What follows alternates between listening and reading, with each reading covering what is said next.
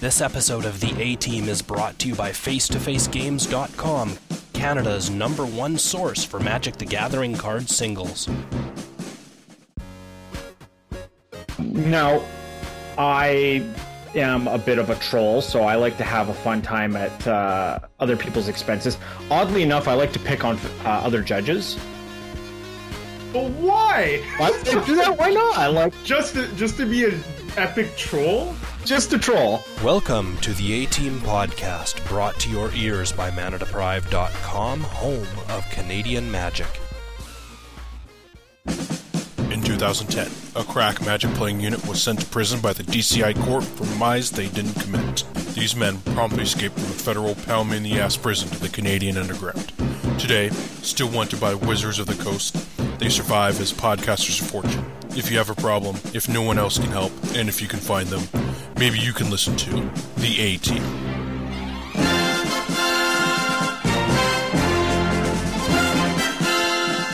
K Y T. It's just like, why? Not everything I do is, like, horrible. Like, yeah. You can't have it both ways, old man. Jay Bush. Damn it! Why am I always so ahead of the curve, and then somebody like Owen makes a deck popular, and now I sound like every deck brewer on the planet. Scotty. It's actually a secret ploy for her to get you two to spend more time together. Your mom next levels you. You look serious. And Jeremy. Do you know how hard it is to buy Korean singles? No. And when you put Korean singles into Google's, do you know what you get? You don't get Magic cards. And now, the A-Team. Hey everyone, welcome to episode two eleven of the A-Team podcast. This is K Y T doing the intro for the first time in a long time because I've just been saying F it. I just didn't want to be the guy known as only talking during the intros, but here today I have no choice but to talk, unless it's going to be a one-man show, yeah, with my dear friend Jeremy Schofield right here. Hello, hello, hello. Because uh, the other two boys are out. I think um, Scotty is watching a very, very close hockey at the moment. Yeah. Canada was in the lead five one, and now it's five four, so let's hope that it's not a choke. Yeah, it would be, um, considering that we were the heavy favorites, and I don't even no, think... No, we weren't. We were the underdogs going into this game. Really? Yes. I would I would have never believed it, um, because of the talent that we have. Um, so, with Sam Reinhart being uh, considered the one of the best, if not the best player in the tournament right now, so let's. I think they're going to pull it off. So, but uh, it's a lot higher scoring than I expected.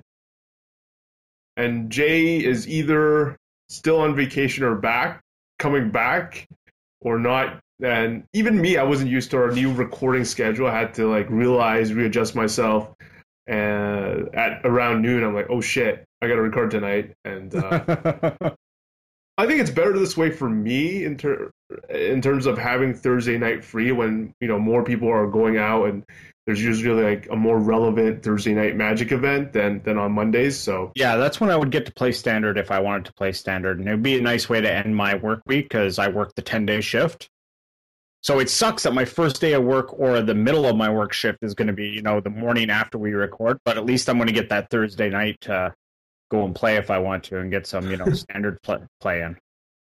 Yeah, yeah. And, and generally people just at work or whatever, when I had a job, wanted to go out Thursday night or whatever, and Monday night is just, you know, the first day back for most people. So this past weekend, we both played some, ma- we did some magicking. Yeah. I did, um, I don't know if I talked about it on the show, but I, I remember distinctly emailing both you and Scott about how strongly I felt about Abzan Aggro as one of the best decks in the format. Yeah.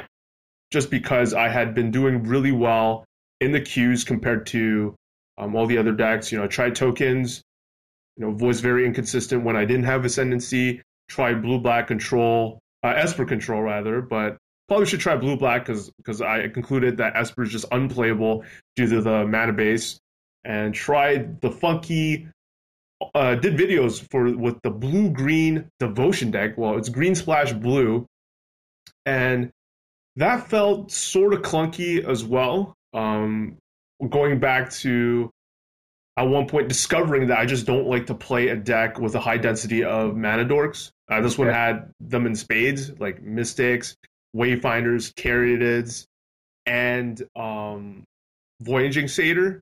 So you would have a lot of draws or a lot of games where you don't, you're drawing the wrong part of your deck, and uh, that's not fun at all. And when you're playing green-blue, you actually don't have solid, clean removal at all for uh, some of the problem matchups, and, and you would lose to stuff like mono red aggro if they were able to just swarm you. You don't, you didn't have access to an, an End Hostilities or um, a Drown in Sorrow. You had to rely on somehow Genesis Hydraing into like somehow shielding yourself behind a bunch of Caryatids and um, Polukranos. But again, like these are just single blockers that are pretty slow, and, and if they get Uh, I just hated the deck because it just faced the mono red deck that just hammer handed against the Polukranos. So ultimately, Abzan Aggro is the best deck I've tried yet. I've yet to play any of the Whip decks or Constellation decks, which is also considered in the running for, for best deck in the format. So I'm going to have a look at that this week. Ultimately, took Abzan Aggro. I took a list. Um, B B D has been a huge proponent of it. Did well at the Players' Championship, finished second at a recent P T Q. He just yeah. won a P T Q, and I don't know if that was standard or not, but uh, he beat Todd Anderson at P T Q. I wonder if he won it with his Abzan Aggro deck. I decided to take, uh, just just on a whim, uh, a version that uh, Yuki Ish- Ishikawa, I think is his name. Sorry if I butcher it. He's uh, a Japanese player that top-aided two, uh, two of the last... at least two out of the four Pro Tours from last season. Yeah. And he played in this big Japanese invitational that they had. I think it's uh, Saito's store who hosts it. And yeah. There's a bunch of Platinum Pros and stuff. And his list is pretty similar to B B D's list, except instead of playing four Wingmate Rocs, he plays one main, one side, and opts to, to play Heir of the Wilds, which some lists have, some lists don't. Also likes to play funky cards like Ulcerate, like one Miser's Copy in the main, and two Hunt the Hunters in the sideboard. So a few differences, but ultimately this the same deck. And uh, the only thing I changed is changing Erase to Back to Nature. I think Erase... I feel like if you're only going to play... I don't know if this logic makes sense to you, Jer. I, for me, I change it to Back to Nature because I feel when you're t- playing two copies of a certain card, you're more likely to draw it in the middle of the game. So I'm like, there's more scenarios where I want to Back to Nature multiple things than when I want to gain, have the extra tempo gain because Erase is a one mana card. Oh. Granted, granted, you know, Erase can exile.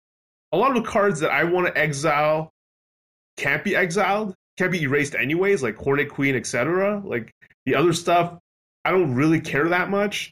Um, so the, it all came down to Erase could, at the, at the end of the day, I figured out the one thing Erase was strong was, like, it could get rid of gods. Yeah. Um, but the most played god right now is Pharika, at least in my uh, metagame, and Back to Nature isn't that bad against that either, because you can just wipe the whole board of like at least a current board of Death Touch Snakes. So that's why I went for Back to Nature. I don't know if you have thoughts on um, that t- Back to Nature versus Erase. Um, Back to Nature, it, it's funny because it's the type of card that when you play it, you kind of feel bad because enchantments are really good, and why aren't you playing them? You know, if that makes any sense, like, you don't want to be casting Back to Nature because you want to have enchantments out. There's so many great enchantments. So it feels like if you're ever playing that card, you're just in a spot that you don't want to be. Um, now, a lot of lists don't play coursers in... Uh, don't play the coursers in the... Uh, Abzan Aggro. Yeah, in the Abzan Aggro. Some people do. It's, you know, been kind of a, a mix mash. I know, like, Ritzel was in on them, then out on them, then, you know, kind of all over the place. So it's it's really tough to say, you know, what is correct. But I, I don't know. Like, look, obviously, I think Back to Nature is better than Erase if you are, you know, playing a deck that is not going to be playing the, the, uh, if it's not going to be playing like those cards. So, right, right. So, yeah. So I, I, I totally agree with that. And you know, the one thing I considered tweaking my deck with was um, whether I want to replace Sorin or not, because it just felt, um, you know, we've discussed this multiple times on the show. I, we've discussed this on Twitter. It just doesn't feel like a very strong card to play at four, especially, you know, we have, of course, there's only, can only be one Siege Rhino uh, type card in the format at four, and I wish I could play eight, but I can't, or, or six at least, for the curve. And um, the main reason Sorin is in the deck is because, um, at least the reasoning for, for a lot of people is because the deck plays a lot of uh, pain lands. So you're you're using sort of Sorin to mitigate the damage, and there's a lot, there's some certain matchups where it is a race. Uh, for example, if you're playing against aggro or blue white heroic, uh, mono red, the mirror, um, tokens, decks like that, where they can they can hurt you really fast, but you also play like three threes and and four fives and four fours, and you can hurt them just as well. And sometimes you just need that one extra turn to kill them. That's where Sorin can excel.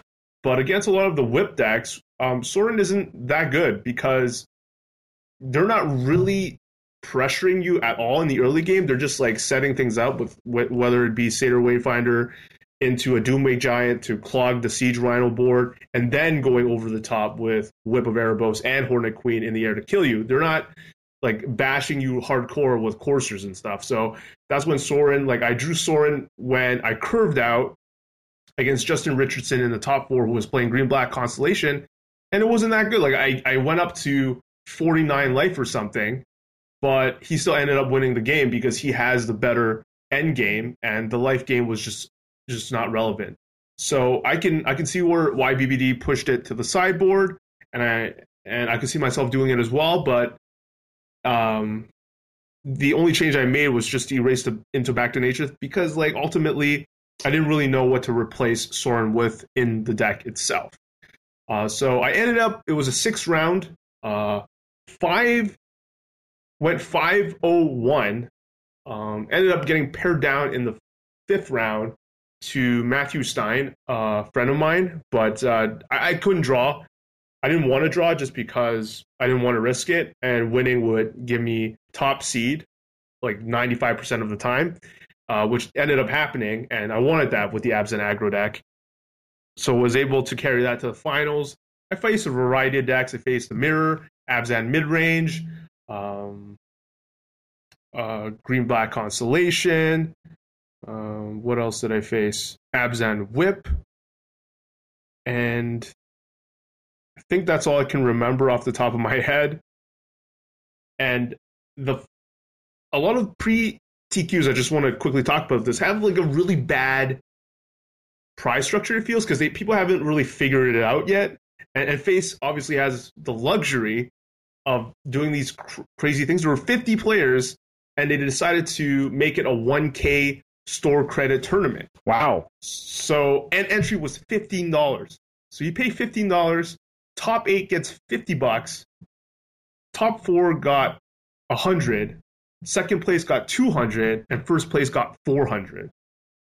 And, like, we had fifty players, and other stores where we had exa- roughly the same number of players, uh, more or less, like forty-five or, or fifty, like, you paid thirty, I think roughly thirty, twenty-five or thirty, and if you top eight, you got six packs. What? So, I don't know what the structure was was... for you, but it's like after playing the FaZe tournament, it's like wow. Um, I wish there were more pre-T Qs, but I don't know if other stores are as generous as face-to-face games. Well, you know, in, in our stores, like the big thing that they were doing was, um, at least in Edmonton, uh, kind of uh, the Warp Chain, the stores that I start off uh, that that I play at, uh, kind of set the bar, and they had all of their pre-T Qs give flight vouchers. Oh, right, to... Uh... Yeah, like, Vancouver. Yeah, most of them were four hundred dollars. In some cases, it was, you know, twenty dollars out of every entry goes to blah, blah, blah. So they had kind of a few different ways that they went about it. But for the most part, you're kind of looking at, like, if you win one of these things, you're getting four hundred bucks. And okay. uh, four hundred bucks is pretty good. Um, I'm I'm I'm pretty happy with that, especially at, you know, like the thirty dollar entry fee. Um, we have a store in Calgary that's doing the one K event in February, where they're doing a winner takes all kind of big dollar event. So whoa, uh, you know, like that's something that we have a, a highly competitive group, and they they asked for something like that, and they are getting it. So that's really cool. Are you saying that the odds are that it won't devolve into uh, a prize split? Um, it very well could. It wouldn't be outrageous. So, hmm. pretty sweet. That's pretty sweet. It makes me like like you talking about thirty bucks for four hundred makes me think like yeah, fifteen bucks. It was an insane deal for face to face games. So.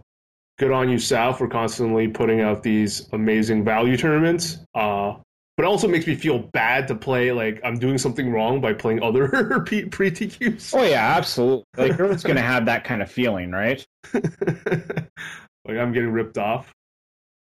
So I, I faced, in the top eight, I faced Xavier uh, Allegrucci, who is the kid I'm working with for the Pro Tour, oh. who top forward G P Ottawa. Yeah, yeah, I remember was, him. He's, he played Abzan Whip with uh, Siege Rhinos. Yeah. And uh, that was able to matchup for you, though, right? Well, actually, with the Siege Rhinos, well, that's kind of an awkward matchup in the sense that he's got to get over his cards. I, I'm interested. I need to play a, a huge set of games because I beat him. I beat Jay Rich playing Green Black Constellation, but then I lost to Green Black Constellation in the finals. And, and the matchups.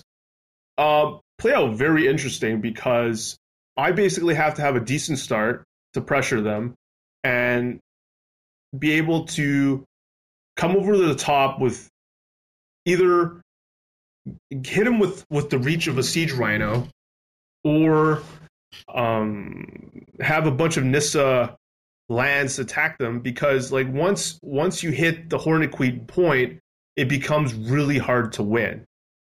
And that's what happened against uh, Dave Schneer, who ended up winning the whole thing in the finals. Is um, I had a very good sports day. I was going to win.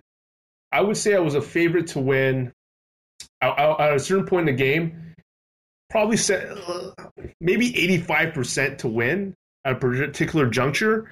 But he top decked Hornet Queen in, and then Whip.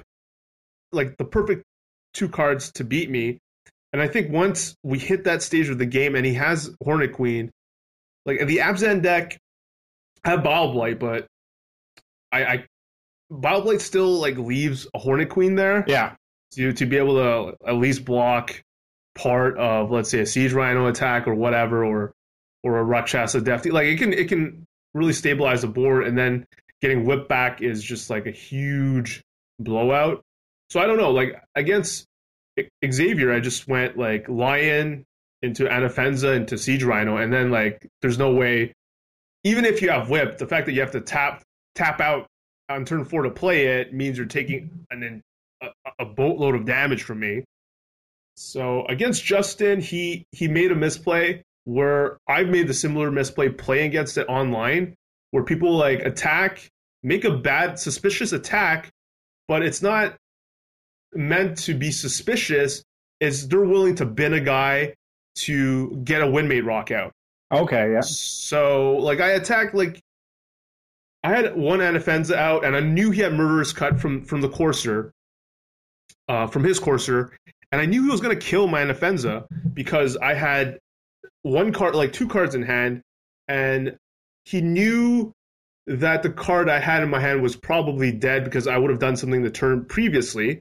Uh, but instead of, so there was no reason for him not to kill Anafenza on the spot before I was able to declare attackers. But he allowed me to do that. He killed it. I played Wingmate Roc and like, oh shit, I forgot about that card. And that allowed me to win because that's one of your better cards. That's your biggest trump card um, outside of Hornet Queen.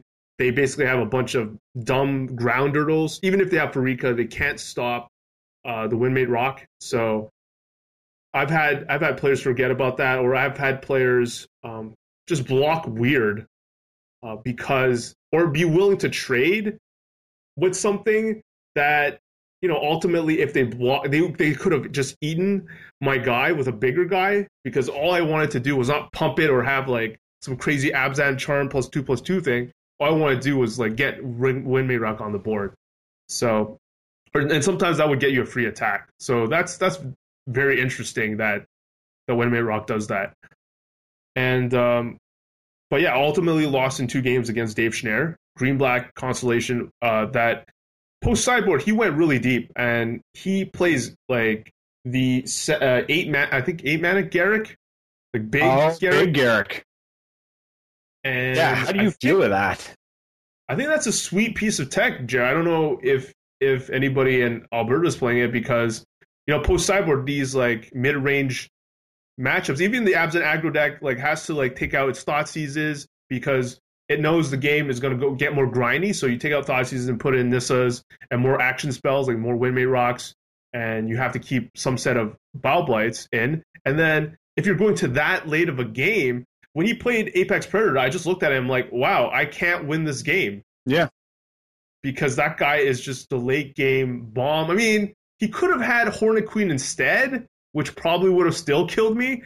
But uh, Apex just like, I looked at the Nissa in my hand, and I'm just like, I can't do anything. Especially if he plays Predator first, makes the beast with Death Touch first, and I'm just like dead. I can't N- Nissa make a land, attack it, but that guy's Death Touch, like I trample for one, and and then he goes plus one to kill Nissa. It's like, yeah, I, you know, I scooped before I was officially dead because I just couldn't win. So I end up with we we prize split, so I end up with three hundred uh, store credits, and uh, just happy with my performance. Um, looking forward to there's there's a big P T Q coming up. Um, I'm gonna provide the link. It's it's some big event called a SnowCon that happened last year. Um, a collaboration of a bunch of stores, um, namely Tome Two. So, I anybody living in like the Montreal South Shore region, I'll be sure to check that event out. And I might not make it there um, because I'm planning to go to Ottawa next week to spend some time with my dad, and my sister's going to come down from Toronto to hang out as well, so I'm going to get to spend time with her, which is awesome because I, I did, she didn't get a chance to come down for the holidays. So instead, I might be uh, training it up to Belleville, which is sort of close to Ottawa, and uh, where Kyle Mathers lives. Oh, yeah. Uh, and apparently, according to him, there's two pre-T Qs Uh, next weekend in Belleville, so I think I'm going to be playing in both of them. Ah, sneaky, very sneaky, very sneaky. Ah. And uh, bad. Nope. And today it was funny.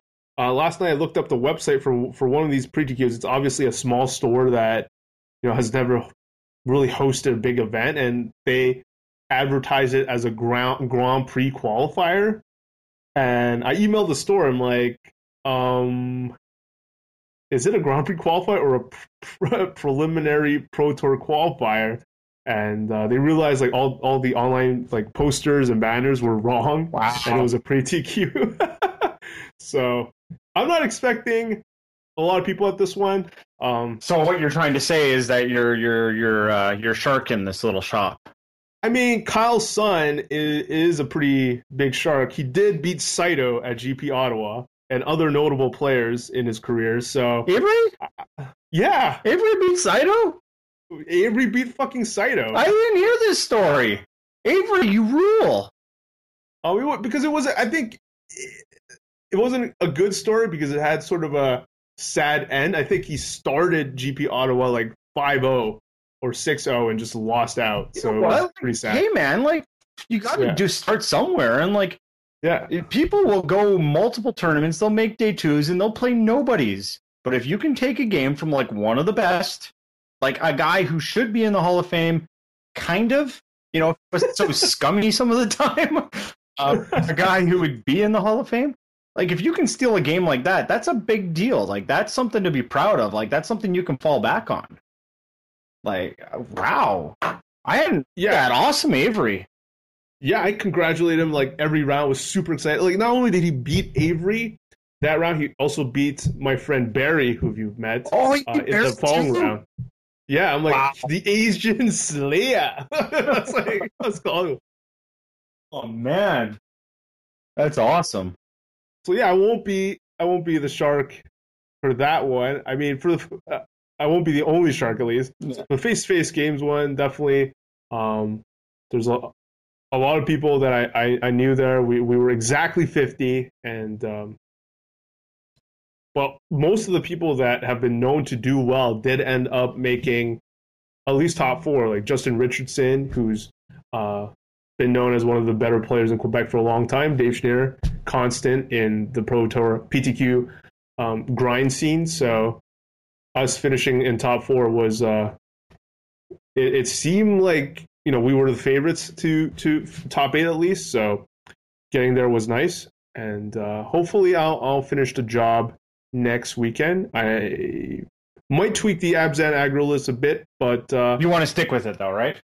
I, I'm going to stick with it. I mean, it, it performed the best at G P Denver, and it is interesting because a lot of people I talk to think, like, don't respect Abzan Aggro at all. Like, I'll talk to P. Sams and, and Dan Lantier, you know, two prominent Ottawa players who, you know, think that that deck is terrible, and and I feel like it's just a deck that pro players tend to stay away from because it's just dumbass Abzan Aggro. But again, it did really well at G P Denver, and William Jensen piloted it to a top eight. It's funny because it's it's a one point five deck by by definition. You know, like, mm-hmm. It came about to beat the whip style decks. Like that that's right. Why it was as successful as it was in the areas that it was successful, is that when the metagame was tilting that way, you could play this deck and you could prey on those decks. But where it really kind of like pushes the the, the limit on it is the fact that its matchup versus the rest of the field is actually pretty, like, good. It doesn't have too many terrible matchups. Um, it does have terrible matchups, but it doesn't have a lot of them. And that that's the thing, is that it's not one of those, like, you can play this and you're not great against anything, but you'll win the majority of the matches. Like, it's not the tier one in that sense, but it does prey on, like, those whip decks very well, and it can play with a lot of the other decks. Like, the fact that the blue-black deck won uh, was kind of odd in the sense that that's not a good matchup for him, but he just, you know, got there. Yeah, I think we've all think it's, like, blue-black is not a tier one deck, so... No, it's it's great to see it putting up results because it's the type of deck that, you know, does garner winning the odd event. Um, especially with how much it's been jammed and how much it's been, you know, forced. But it's it's really not. It, it doesn't have the cards it needs. And it's funny because you see, like, this Crux of Fate card coming out of Fate Reforged, but they keep spoiling dragons. You know, like, that card gets progressively worse. Now, I don't know how many of these dragons are actually playable, but uh, it's kind of scary to see... Uh, all these dragons getting printed when you thought that black might actually get a Wrath of God effect. Right, right. You know, like, it's been a long time since Damnation. Well, I thought they did get one. Like, what do you mean? Oh, sorry. Yeah. I know I know what you mean. I know what yeah, you mean. It's, that, it's not really Damnation, right? Okay. Yeah, like, the fact that destroy all dragons or all non-dragons could actually be relevant with the amount of dragons that are coming out. Right, right, right. Um... I don't know how I feel about any of them. I don't know if there many of them are actually any good, but I don't know. What would oh yeah, would be sweet if, like, you have the a control deck that your only just your only creatures are dragons, right? That would be sick. Well, you could, like, if you were playing, like, some sort of Grixis deck, Kolgan could very well be like a win condition. Agreed. Like, just, you know, like, even if he was, like, in some sort of, you know, he could be a dash, he could not be a dash, but he could be kind of the way that some of those older decks were, you know, we control the board and throw our extra burn at the face. But it's like, I even like cards like This set is looking a lot of fun. Uh, Brutal Horde Chief. Oh my goodness. That card just does things to me. Uh, the the Mardu Strike Leader, love and hit. Uh, I love the two mana uh, Jeskai guy, like the two mana um, Jeskai Sage. Like a really, really simple card that replaces itself. This is going to be a really fun set. We're going to talk about that more later on. What I want to know about is your um, pre-T Q. My, history. Oh my goodness. Uh, yeah, so I had a pre-T Q on Saturday. And uh, I had been prepping myself to play Jeskai Combo because it was modern. And uh, I love me a good combo deck. So uh, putting it together was a lot of fun because as much as I had Fate Stitchers, I only had two Fate Stitchers. And somebody went through and cleaned out Edmonton. As soon as that deck uh, became like, yeah, hit the Players Champion or the World Championship, uh, that deck got cleaned out. Uh, somebody went and hit up all of our stores and pulled all of this. So trying to find the pieces for it has been a challenge, uh, to say the least. Uh, so with that in mind, uh, I, I started the, the the search, and I was finding pieces here and there. I put it in order with Face to Face to get some stuff. Unfortunately, it only arrived today. So uh, that was kind of dense, but I did end up finding all the pieces in time for the tournament. Um, now, I am a bit of a troll, so I like to have a fun time at uh, other people's expenses. Oddly enough, I like to pick on uh, other judges. Uh, so for my pre-T Q, I spent a good forty-five minutes, and what I did is I printed off the limited deck list checklists for every set that contained a card from my deck. And I did the total and played column, and that's how I submitted my deck list to the tournament. What? I had about twenty sheets of paper, all with different uh, cards on them. Um, it was pretty entertaining. There was two judges, the head judge and the rail. And like, but why? Why do that? Why not? Like just to, just to be an epic troll? Just a troll. And the guy looks at me, he's like, what, were you playing a sealed list? And I'm like, no, no, this is this is my deck list. Are you serious? Yes, I'm serious. Are you serious? Yes, I'm serious. Are you serious? Yes, I'm serious. So as he's walking away, like, that's when I open up my bag and I uh, I call him back and I'm like, hey, did you want this one that's all written on a single piece of paper, you know, just as a courtesy? And, you know, that kind of got a, a little bit of a laugh out of him, but yeah, I sat there and uh, I ended up, uh, I, I liked the deck. Um, it was odd enough that I rarely, like, I never finished a match winning the match with the combo. If I won a match, it was because I went on the, the beatdown plan. So Fairy Conclaves and Fate Stitchers coming across the board. And obviously not what you're looking for, but you know, people were ready for the hate. There was too many people playing it in the room. You can tell there was some last-minute sideboard, uh, sideboarding done to kind of hate it out a little bit more, like a lot of Slaughter Games types effects, uh, Stain the Mines, that kind of stuff. Uh, but I played against Affinity in the first uh, round, and Affinity was just... It's kind of like in Game one, I think it can really go either way. You have the chance to... Uh, you have a chance to win that game. But if they get too much damage in, if they have any sort of aggressive draw, they might just out-damage you because you do a lot of self-damage uh, to try and rush that combo out uh, because you do have to hit those three colors really, really quickly. Um, so there was that. And then the other half to that was uh, once I got into game two, uh, he really was able to, yeah, he, he just did like a stay in the mind, took out all my ascendancies, and...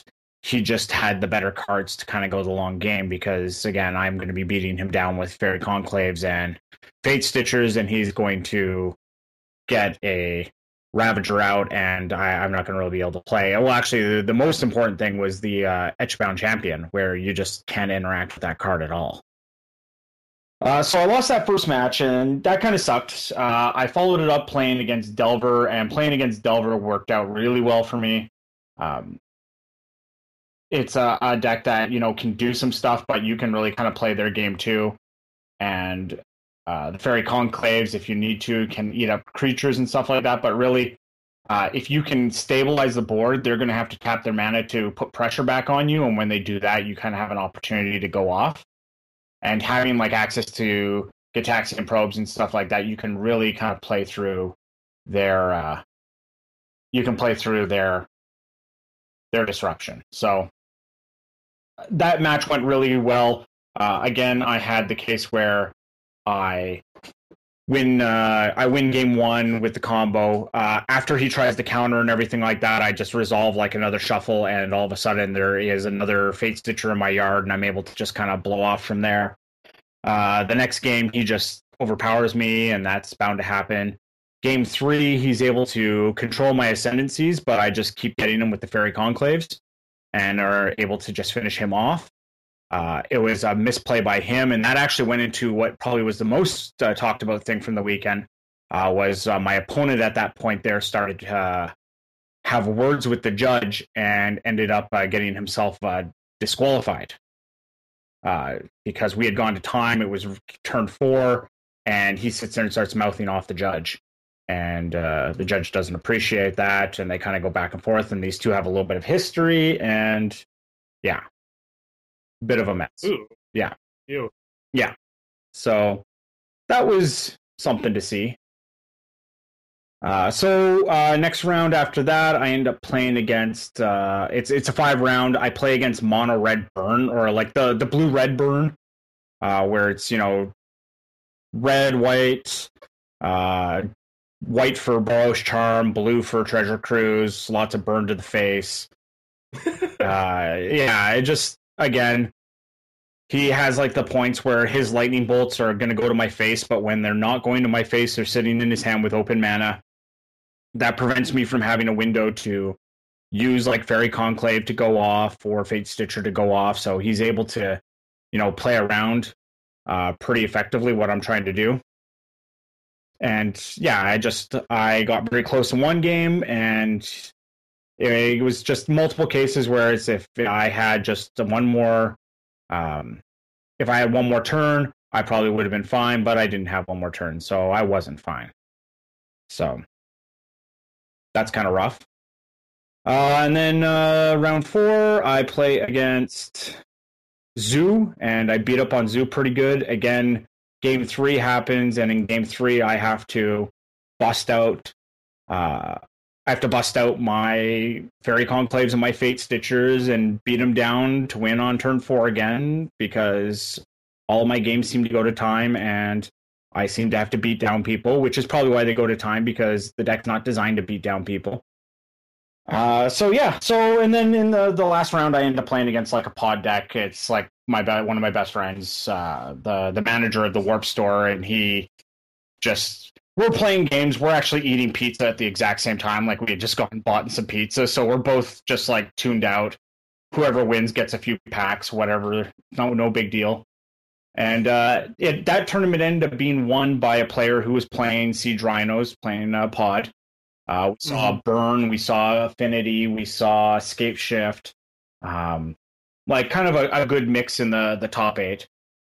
And that was a nice tournament because, again, it was a tournament that led people to get uh, some uh, some pretty good uh, compensation for their win in the form of, you know, airfare, which is always good. And it was one of the it was like the the second biggest chain store in the city that uh, put that out. So uh, really good to see the two stores kind of playing nice, and that, you know, the managers from both stores hanging out and all that kind of stuff. So that, that's always a really positive thing.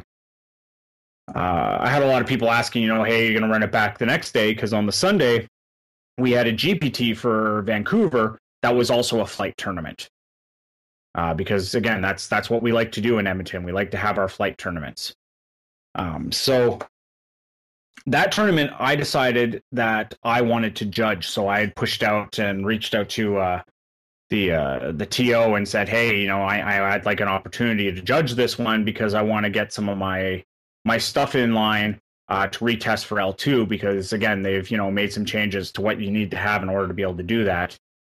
And uh, yeah, uh, that was a lot of fun, getting to sit down and actually run through some of the judging scenarios. Uh, I had a, a few game losses. There was a player who was playing that same Jeskai Tokens list, and they were just far too nervous. So they were letting their nerves get the best of them. And uh, that's not necessarily the best when you're playing a combo deck. So there was, in round one, he, what did he do? He, he started off by, in, in it was like game two or three, he's trying to like eke out this win. Um, and what he ends up doing is he just tries to use a Pact of Negation on nothing so that he can swan song his own Pact of Negation to get a two two to put some pressure on.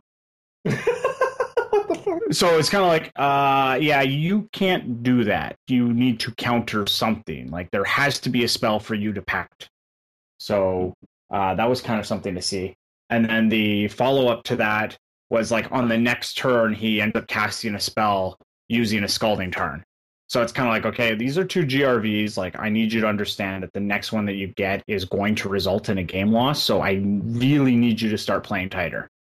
And he's like, okay, yeah, yeah, I can do that. I can do that. So, uh, you know, that was that was kind of rough to see. You never want to see a guy get kind of stuck into a spot like that. But, you know, that was what happened. So that's going to happen. Uh, he did eventually, later on in the tournament, get himself another G R V. Uh, this time it was playing a second land in a turn. It was his turn two, and he played his third land. So uh, just one of those cases where, again, you know, somebody just isn't thinking, and voila. Hmm. Yeah, so uh, that tournament went really well. Uh, we saw, unfortunately, Marcel Zafra lose in the finals to uh, a fellow, uh, like another guy uh, from Edmonton named Attila Fur, uh, who has been playing a ton of events. You might even know him out east. I know he's he's he's a French fellow, and he hangs out in Quebec a lot and goes to Face and stuff like that. Yeah, yeah, I do know him. He's a friend of one of my childhood friends. Okay. And uh but I met like I met him because, probably told this story before, but um Derek Tonin's my childhood friend, and we're talking about like elementary school, like grade one, two childhood best friends. And later on he was, you know, a conversation come up where he said he was talking to this guy, Attila, one of his friends, and Attila was surprised that Derek knew me, and that I was, quote, a legend in the game. So that felt really good. So that's how me and Attila got acquainted. And uh, well, there we go. Everyone knows everyone. That's the way it's got to be. Yeah. That's sweet. Yeah, so the tournament ran really well. It ran very quickly on time, which is always a nice thing. It's always good when things run the way they're supposed to. Um, not much more to say on that whole topic, so... You know, it's uh, it was really fun to see the format. I was really upset that I couldn't play more. Um, I saw Gordo doing really well. Uh, he was the fellow who won the Calgary M D S S. Uh, he's been on a bit of a tear. He won a pre-T Q with Siege Rhinos. Uh, he was playing Siege Rhinos in Modern. Uh, the guy just loves Siege Rhinos, so that's always pretty cool. Cool. Yeah. Uh, I because of all that, though, I didn't get a chance to really watch any of the coverage of the event. Um, I did hear that uh, Marshall now has himself a new uh, cohort in uh, L S V for limited resources. Did you hear that? Yeah, probably. Yeah, yeah, probably the most high-profile guy you could possibly want to be part of that show. Yeah, so uh, that was pretty impressive, gotta say. And uh, I think I think it makes sense now that I've also learned that uh, Marshall is no longer providing, going to be providing content, at least for the time being, for Gathering Magic, and is moving entirely to Channel Fireball. So, oh, is he? I, I, yeah, yeah, yeah. There you go. There's a, a marriage. Yeah, I saw like one of his last draft videos where at the end he just thanks Gathering Magic and Staborski for everything, and that he's moving on, but uh, without saying where. But now that I, I believe, at least I remember reading this somewhere, or I might, I might be just imagining things. But I believe he's he's moving the channel, and and possibly, you know, maybe limited resources might be somewhat sponsored also by C F B now. So we'll see what what happens. But I, I'm excited. I mean, he definitely had great co-hosts in the past, but now we have the L S V, so yeah, that's pretty crazy. To what was already the, the most popular Magic the Gathering podcast, so yeah, big shocker there. In other news, other news, I revealed. Yes. Well, not me. I got two two of my writers or contributors to reveal my spoiler. We're going back to, like, I don't know what to expect from Wizards when they send me these this stuff, um, because it's ranged from commander a commander card in uh, Luminite Primordial comes down to like uh, Nivik Cyclops, which is very niche, um, yeah. but saw saw it's uh, saw at least some play in. Not just limited, but in constructed by one Travis Wu. Wu. And uh, now we get another common, and I'm happy to see that our last one that I got, uh, I got myself to spoil, the Death Dealer, yeah, is way more playable than like we thought it was playable. But uh, I, I think I it's spoke way really highly of that card. Yeah, you did. Um, but I'm not out for, there. For me, I liked it, but I definitely didn't think it was as playable. And what's possibly played in the best. Um, well, the standard's still wide open, but uh, the at least the best, wide open. That's what's so good about it. Right, right. At least the best performing deck in the recent day, a few days. It's in that deck, and it's William Jensen's playing it, so um, that's pretty awesome. Yep. Uh, for this one, it's Whisperer of the Wilds. Um, one colorless, one green. It's a mana dork. It taps for just a green. But when it gets ferocious, it taps for two green, and it's a zero two. So obviously, a card that you want in limited if you're in that color. Yeah. So what were your initial thoughts, Jer? Um, I think the card is good. Like, especially kind of in the the, the type of deck that, you know, they were showcasing it in. Right. And, you know, that that's important to have cards like that, but I just I kind of wonder what I don't know how to put it. Like I, I just I, I'm I'm trying to figure out what the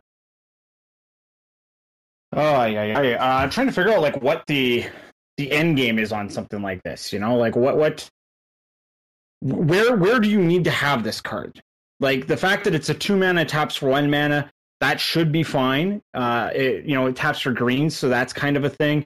But you really need to be getting that two mana out of it to really make it work. Right. And the fact that it's double green, it's just kind of like, where where is this going to fit? What what deck does this fit into? Right, right. And for me, like outside of like, like we know it's going to be a solid, possibly, you know, something that. Is a fit first pickable common for limited. Uh, for strictly constructed, it's like, well, the pre it's it's like the previous block had has all the mono green devotion cards. So I I just wonder like how long like I feel like this card might just be played now and just forgotten about later on. Like this card, you want double green, I guess I can see it in like the Polukranos into you know Genesis Hydra. Um, Nykthos type deck, it can fit in that, but is it better than, you know, a, a Voyaging Satyr, a Carried, and probably not? Yeah. So that's really awkward. So I don't know. It's it's likely, and it being just a zero two, as as people said, they like Golden Hind is at least a two one. So I don't know. It's going to see play. It's going to see play. People are going to experiment with the card, and that's that's exciting enough on its own. And in limited, I think the card is actually super sweet. From the constructed side of things, I, I have reservations, but in limited, yeah. like I'm, I love this card for limited. Yeah. So I'm not too worried about it there, but I, I just I don't know. Yeah, a lot of people, many people have said the same line about him. Like the ideal curve for him. It is just him into Alpine Grizzly, and now it's already active uh, the next turn. So you probably jump from three to five mana, and uh, and I like I like what Travis said in the article. A lot of times uh, in this format, you want to hit five mana to be able to morph or unmorph your guys. I don't know what the I, like. I've always never known the actual terminology, Jared, because we, we we say unmorph a lot because you're turning it face up, but like the actual keyword is morph, yeah. right? Yeah, unmorph is great terminology. If you say that to a judge, they know what you're saying, and that's what the goal is, right? Like that. That's always the goal, right? Um, so I'm pretty happy. I don't know if you had a chance to look at any of the other cards in the set. I, I haven't. I I, have I, to come out. I, I got a chance to look at some of this stuff. Uh, I was back to work today, but it was a lot of uh, orientation stuff, so I had a lot of sit down, do nothing time. Last week there wasn't that many, right? Like I don't think we talked about Soulfire Grandmaster, did we? No, no. Uh, well, actually, maybe we might have had a chance to talk about him. I'm not too sure what date he came out. Let's see. Soulfire, he was on the thirtieth. We would have recorded on the twenty-ninth. So, no, we didn't talk about him. So, he, he seems pretty crazy. Uh, yeah, I would agree with that. I don't think he's the best card out of, like, the new set, but he is very good. Like, for the decks that he's... Or, sorry, Soulfire Grandmaster. Soulfire Grandmaster is actually... Yes, he's ridiculous. Sorry, I was... getting him confused with uh, the Monastery Mentor. Ah. Um, I think the Soulfire Grandmaster is ridiculous. I think the Monastery Mentor looks better than he is. Right, right. So we had we actually had this discussion after the tournament. We went out for dinner, and uh, Mexi, uh, one of our friends, was very high on this card. Thinks it's the second coming of, of Young Pyromancer, while other people are very skeptical. Um, so what what are your thoughts on Monastery Mentor? Um, he does a lot of really good things. So that's good. But mm-hmm. he's not the end-all be-all. And I don't know if that's, you know, too much of a negative or what, but it just that's it's the fact that he's just not ridiculous. uh, the one extra mana or one extra mana is important. Um, when you're thinking about like the decks where Young Pyromancer shines, two casting costs versus three casting costs is a really big deal. Now, the fact that his tokens are superior in a very big way, you know, is what makes this guy, you know, as legitimate as he is. But he feels more like he's like that combo engine than he is like the Young Pyromancer getting value by going wide type of card. Right, right. So, like, that that's kind of where I'm at with him. Like, the three casting costs is actually just a, a really big deal with him. Uh, at two casting costs, the card would have been like, oh, what are you guys doing to the game? Stop breaking it. Go away. You know, leave it alone. But uh, I think he's he's very well priced. I think that there's going to be some decks that are going to abuse him. I think that the Jeskai Tokens list he fits into perfectly. Uh, because you don't need to have the Jeskai ascendancy to do ridiculous things with him. Um, and that's important. So, yeah. That's all I have to say about him. Yeah, yeah. He, uh, I look at him, he is...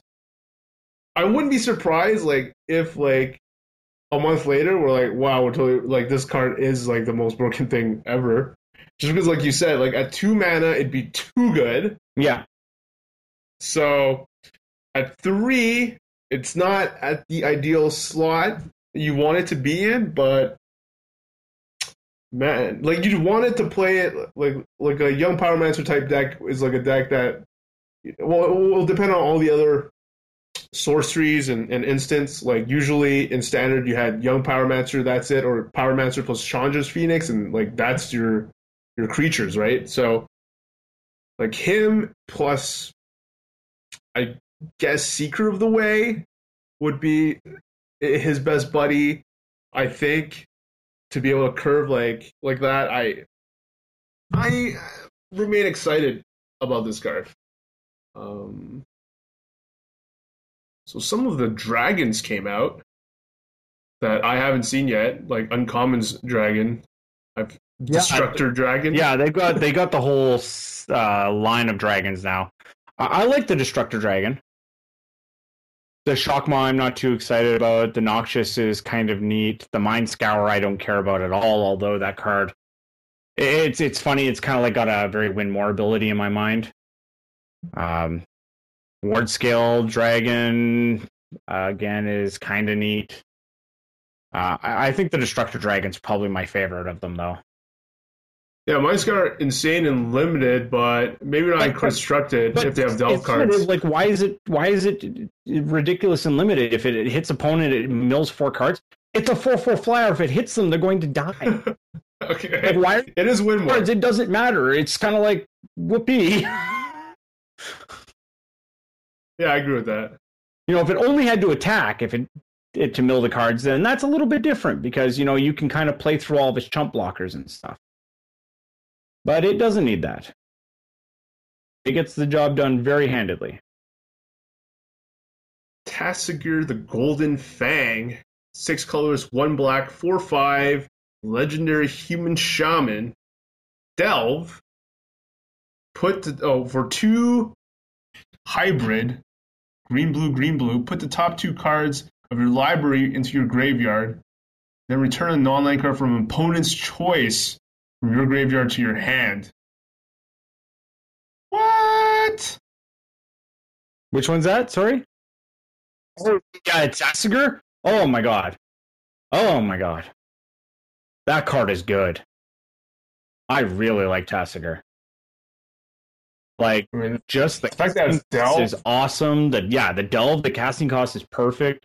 The here's something to do with your mana if you don't have anything to do with your mana that can potentially, like, you know, he, he just ekes out this little bit of card advantage, and he's just a big enough body that you want to cast him. Yeah, I mean, I think, like, it just... Whoa. I'm kind of blown away about by the delve cost. Yeah. Yeah, like six delve for the four or five is really, really good. It's casting the Satyr Wayfinder on two and then him on three. And then on four, you can start doing like mill draw engine if you're not doing other great things. Not to mention he's blocking Siege Rhinos, or he's double blocking with the Wayfinder that you cast the turn before to kill a Siege Rhino. Yeah, this guy... Wow. This guy's pretty pretty sick. Yeah. I'm just thinking, like, yeah. One mana for four or five is like like a good a good amount of the time too. Like yeah. Pretty early if, if that's what you want to do. Um um and that mill deck gets this guy going easily. Easily. Let's see if there's one more card to talk about. Yeah, we'll talk about one more card. Um Flamewake Phoenix, which is like the new Chandra's Phoenix. Yeah, that card's really good. Um, so it's uh, it's like exactly like uh, Chandra's Phoenix in terms of its mana cost and power toughness. One red red, or red red one, uh, two two flying haste. Um, he attacks each turn if able, so that's that's different. And the other different thing is ferocious at the beginning of combat on your turn. If you control a creature with power four or greater, you may pay red. If you do, return Flamewake Phoenix from your graveyard to the battlefield. So I guess less good than Phoenix in the decks that Phoenix was in. Because but Phoenix, you just want to burn the guy. This guy here, though, is like just ridiculous with uh, Butcher. This guy and Butcher are made to be together. Yeah, yeah. Like, on your main phase, sack this, give Butcher, whatever you need to give Butcher. Follow up with this guy just comes back. This guy just comes back for one mana, so it's give Butcher lifelink for one mana, give Butcher first strike for one mana, give Butcher vigilance for one mana. Yeah, that's that's that's pretty sweet. Yeah, these two good friends. Um, I see. Okay, now we can go go quickly back to um, Green, Grand Prix Manila. I wanted to talk about that. Uh, we uh, we skipped over that because that was the other yes. um, Grand Prix that was taking place. Christian Calcano, one of uh, our friends that actually decided to fly all the way there to play at this event. He ultimately top eighted, and uh, the results for that top eight look basically completely different than the G P in Denver. We have Mardu Midrange winning the whole thing by a guy named Joseph Slav Zero. Yeah. Butchering his name. And a bunch of Abzan Midranges. So four of them. Uh, the Green Black Devotion by Makihiro Mahara in the third, uh, in the top four slot, and uh, which is the deck that beat me in the finals of my pre-T Q. Yeah. And I wonder if his version is, his version has to be different from the ones that I've seen, and it's the one I'm interested to test, because I think I saw Cydia written at the Pro Tour, I think, but I don't think I've seen that card again. No. And he's playing four of them Ooh. in his Green Black Constellation deck, um, along with four Polukranos, which is also something that I haven't seen in stock Green Black Constellation decks. You can correct me if I'm wrong, Jer, because I just haven't seen it uh, in Green Black Constellation. I've seen them play, I don't know what he's playing that, like what he's replacing it with, but I, I can see Polukranos being a very good card right now, just because it it says, "Hi there, Siege Rhino, I'm bigger than you." Yeah. So, and like that's the thing, is that it hasn't really been a card. So, hmm, I, I don't know. I don't have an. Uh, uh, I don't got anything for that. That doesn't make any sense. Like you've already got your you've already got your giants. Your giants kind of get the job done. Uh, I don't know why you need the Polukranos. Uh, maybe they just feel like the Polukranos kills the Blue White Heroic deck stuff a little bit easier. Mm-hmm. Kind of force through something there, but I I don't even know if that's you know enough. So I'm trying like I'm trying to look at the other list. So okay, I'm I'm seeing I'm comparing it with Dave Schneer's list that beat me, and uh, there's no Pharikas in the main deck for uh, for Mahara's version. He he's also opted to play no Thought Seizes, uh, no Commune with the Gods, um, no Satyr Wayfinder. So that's really interesting. His list is just a bunch of four, basically four ofs. Yeah. So four Corsair, four Polukranos, four Doomwing Giant, four Hornet Queen, four Elvish Mystic, four Caradids, three Eidolon Blossoms, three Voyaging Satyrs, four C D Ridden, Tulip of Erebos. So he's cut out a lot of the graveyard stuff in terms of Wayfinder and uh, Commune with Nature and Thought Seizes, and, and just gone with, I guess, more creatures and, and power. And I'm excited to try this version out. Um, his sideboard seems pretty standard. Two Reclamation Stage, one Pharika. He's got the Thought Seizes in the sideboard, three Thought Seizes. Nalia's Disciple, two of them, three Arbor Colossus, three Nissa Worldwaker, and one Soul of Innistrad. And that is interesting to me. I'm, I'm, it might be a response to...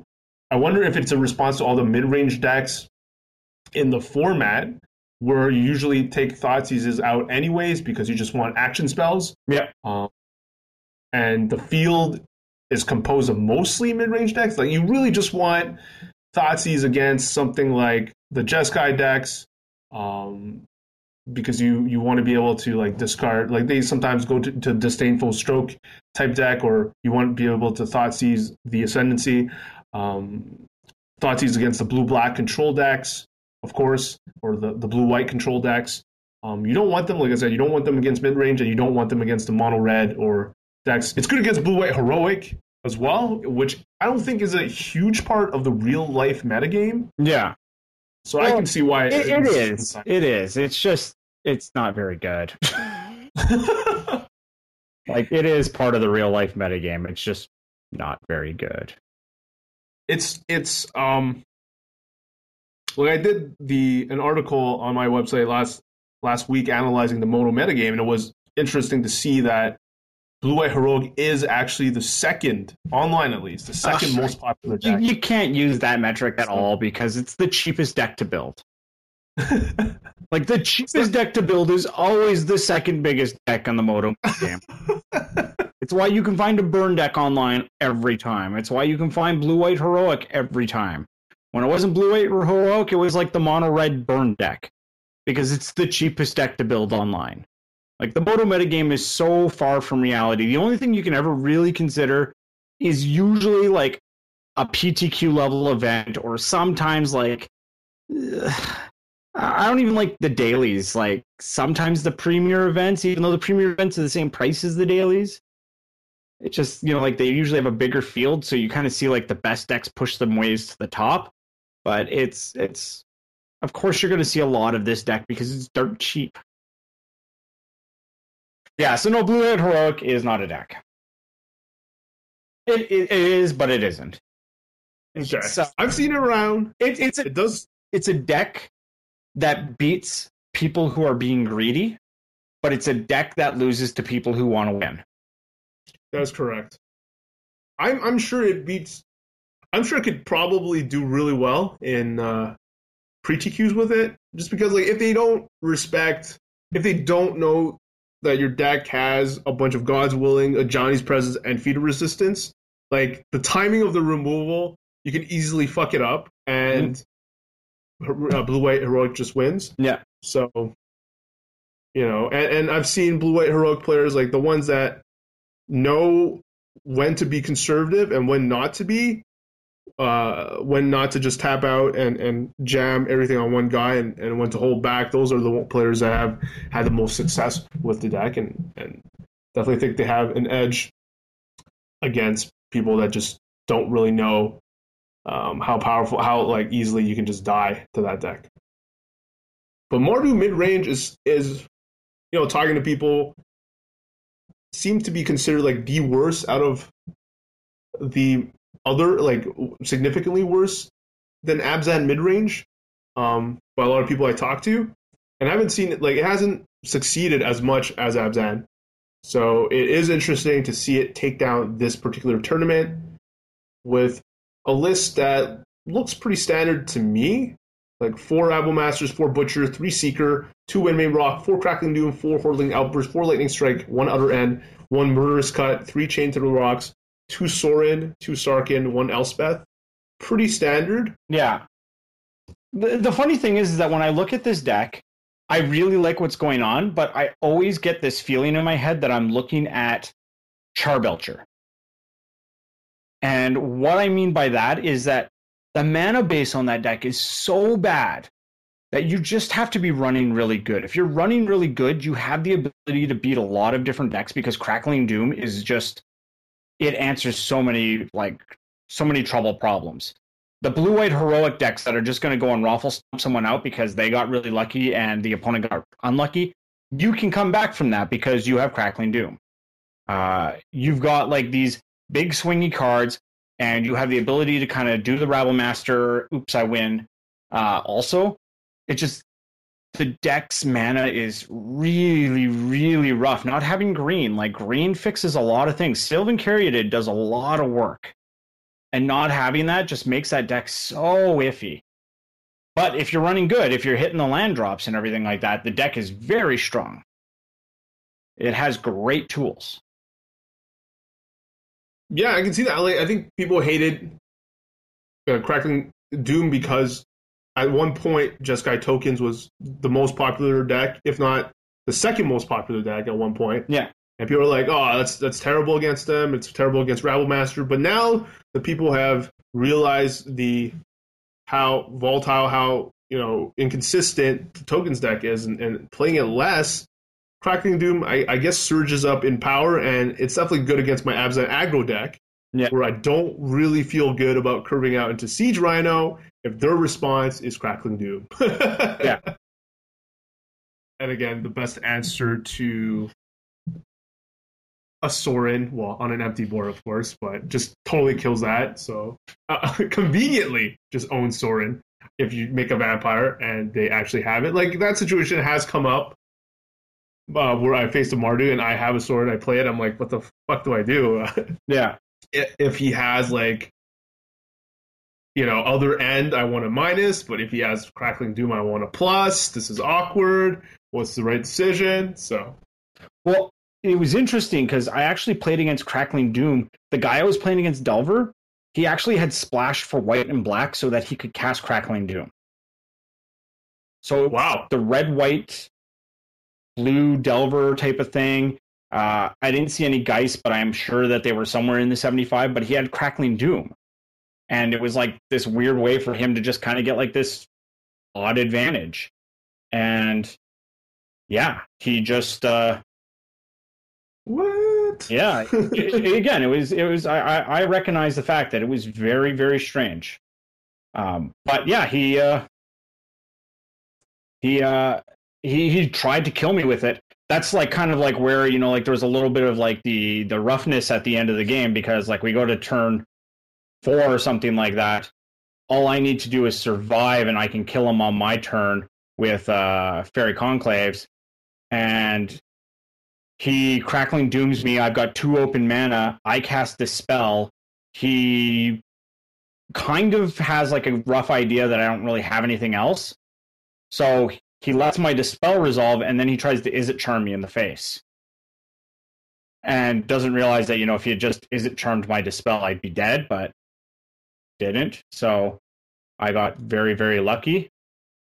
And, uh... yeah. So sweet. Yeah, it was it was a really kind of rough moment for him. It's interesting to see Crackling Doom because yeah, in modern, yeah, it, it does play well against certain things. You know, it can be an answer to pretty much everything you're afraid of. Like even if you're playing against some sort of weird combo where they're dropping a Gristlebrand or something like that, it kills Gristlebrand. It kills everything. Good against Boggles if someone's having a rough day. To wrap up the show, I did want to talk about one more deck, okay. which is the most funky deck uh, by my dear sensei, Mike Flores. Okay. So I've yet to play a deck by him. I know he used to listen to the show. I don't know if he still does, and, and sometimes I say negative things about him. He'll message me. I haven't played a deck by him since, like, Naya Lightsaber. Um, not because they're terrible. Like, a lot of the concepts are really interesting. Because, and that's why I, I always pay attention when he has a deck to post. I just don't feel like they're the best deck. They haven't been the best deck in the format to play a lot of the times that he's posted a deck. This one is a very interesting concept. It's green-white. I think other... Other people have started to do the same thing. I think Sam Black, and I've seen Sam Black post uh, a version of this. Basically, uh, really maximizing the Heliod's Pilgrim Chain to the Rocks engine. Okay, yeah. So not restricting it to well, white, uh, white, red, and going sort of green-white, but splashing the Mountain and the Nihilia's Presence uh, to be able to play that while playing good green cards. And, um, you know, I, I've seen lists by Sam Black, and I think even Brad Nelson has, like, a four-color mid-range deck that I believe utilizes this particular interaction. So um, Mike calls this his, uh, like, two-for-one deck. So it's basically the new Jun. It's got four Chain of the Rocks, one Nihilia's Presence, four Seder Wayfinders, three Banishing Light, three Heliod's Pilgrim, four Courser of Crufix, Uh, one Nihilea, God of the Hunt, four Eidolon of Blossoms, again, that two for one, yeah. four Polukranos, four Wingmate Roc, one Abzan Mentor of Heroes, and three Elspeth's Son Champions. Um, I've now, seen this list somewhere else. Have you? I have. I've yet to play this. I am going to give it a shot. Yeah, I saw, I think it was one of the Channel Fireball guys playing something. Maybe not like one hundred percent, like not a seventy-five seventy-five, but very, very similar concept. Maybe maybe it was, maybe it was, it could have even been the Sam Blacklist that I saw. But yeah, I saw something very, very similar trying to abuse the exact same, uh, the exact same kind of stuff. Yeah, and I wonder how good this idea is. I've, I've always felt uh, we we had a discussion, I don't know if it was on the show or off the show, about how I hated Other End because it was so expensive, especially in Sean McLaren's list where your deck is already slow in terms of having cards like Read the Bones and you, like you tap three and then you have to tap four. It was really awkward in the current metagame against some of the most aggressive decks. And then when I would play that deck, not only that I have to pay four for Other End, three for Heroes Downfall, I, I play these Siege Rhinos that are answered by one mana spells, like Chain to the Rocks, against like these red-white decks. So it always appealed to me. I know the downside is people are like, okay, you're taking splash, you're getting splash hate because a lot of people have like Back to Nature or whatever in their sideboard. Yeah. and you don't want to chain to Rock Siege Rhino. I get that.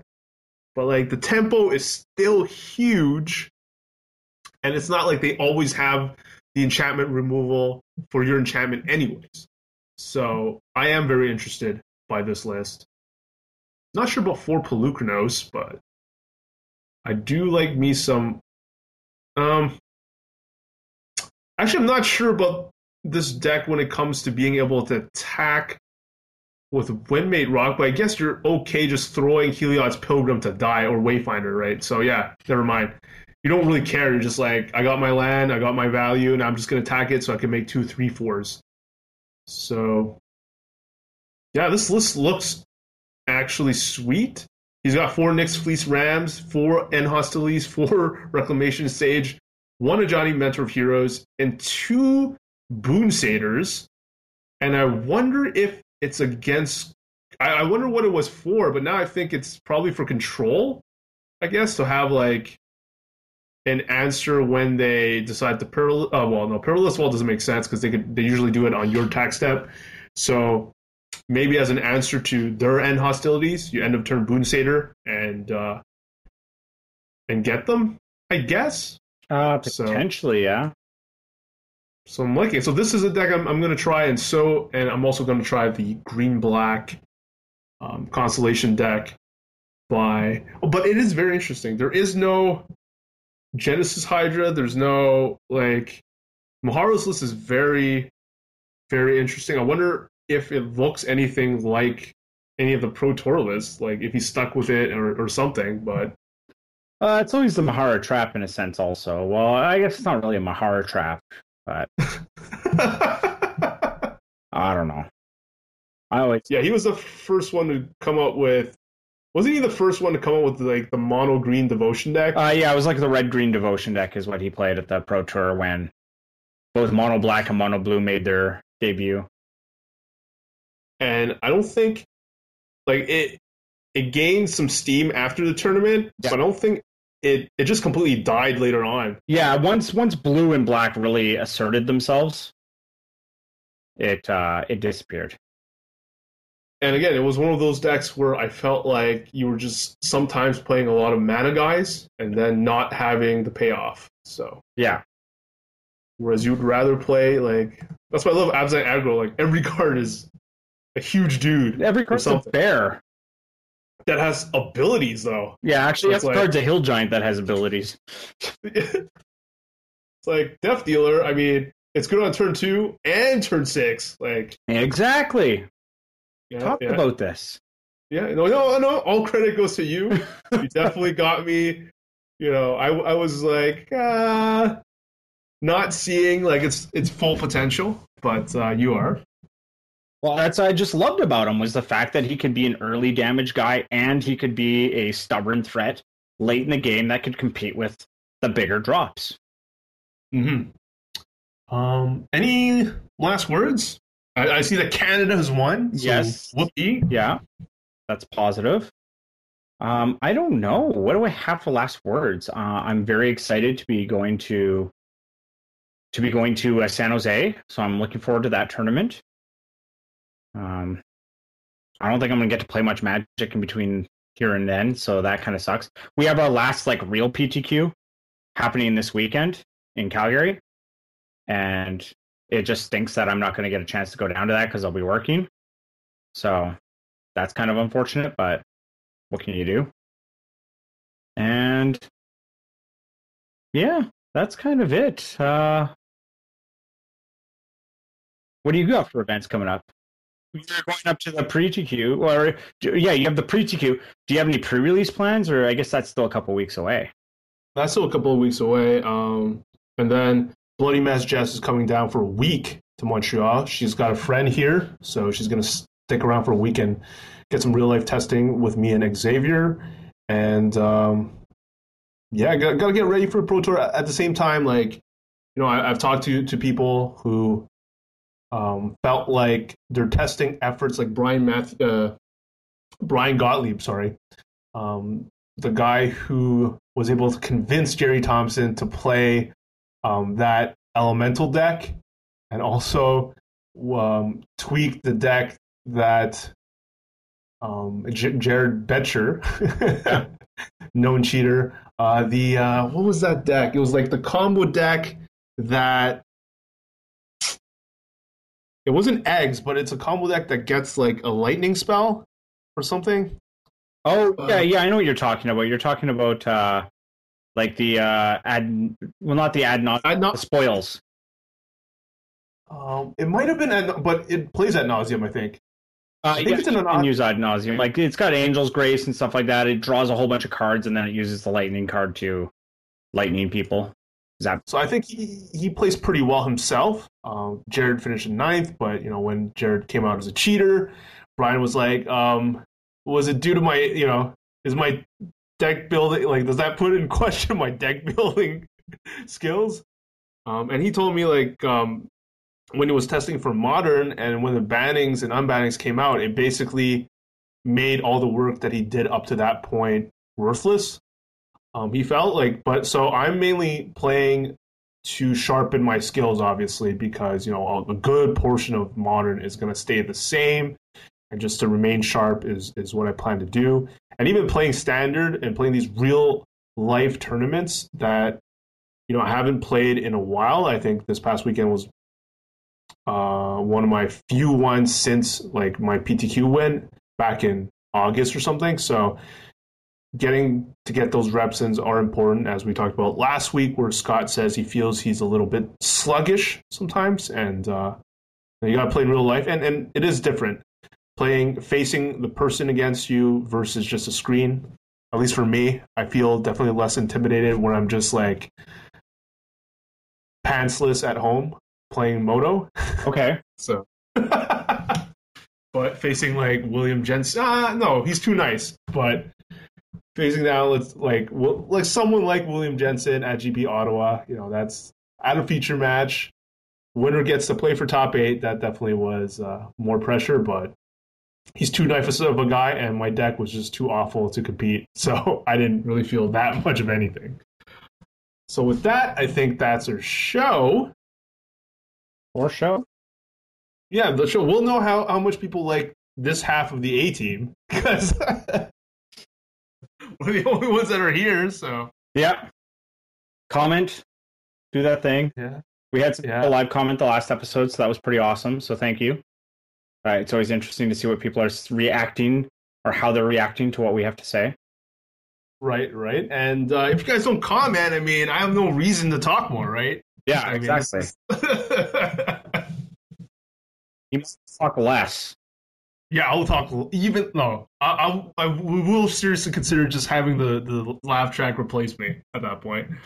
um, so hope you guys had a great new year, and we will see you guys next week. Hopefully, I will win one of these pre-T Qs. I should be a somewhat don't want to be sound overconfident. I should be somewhat of a favorite to win one of them. So let's get there. So for Jeremy and I, see you later. That's how it goes, right?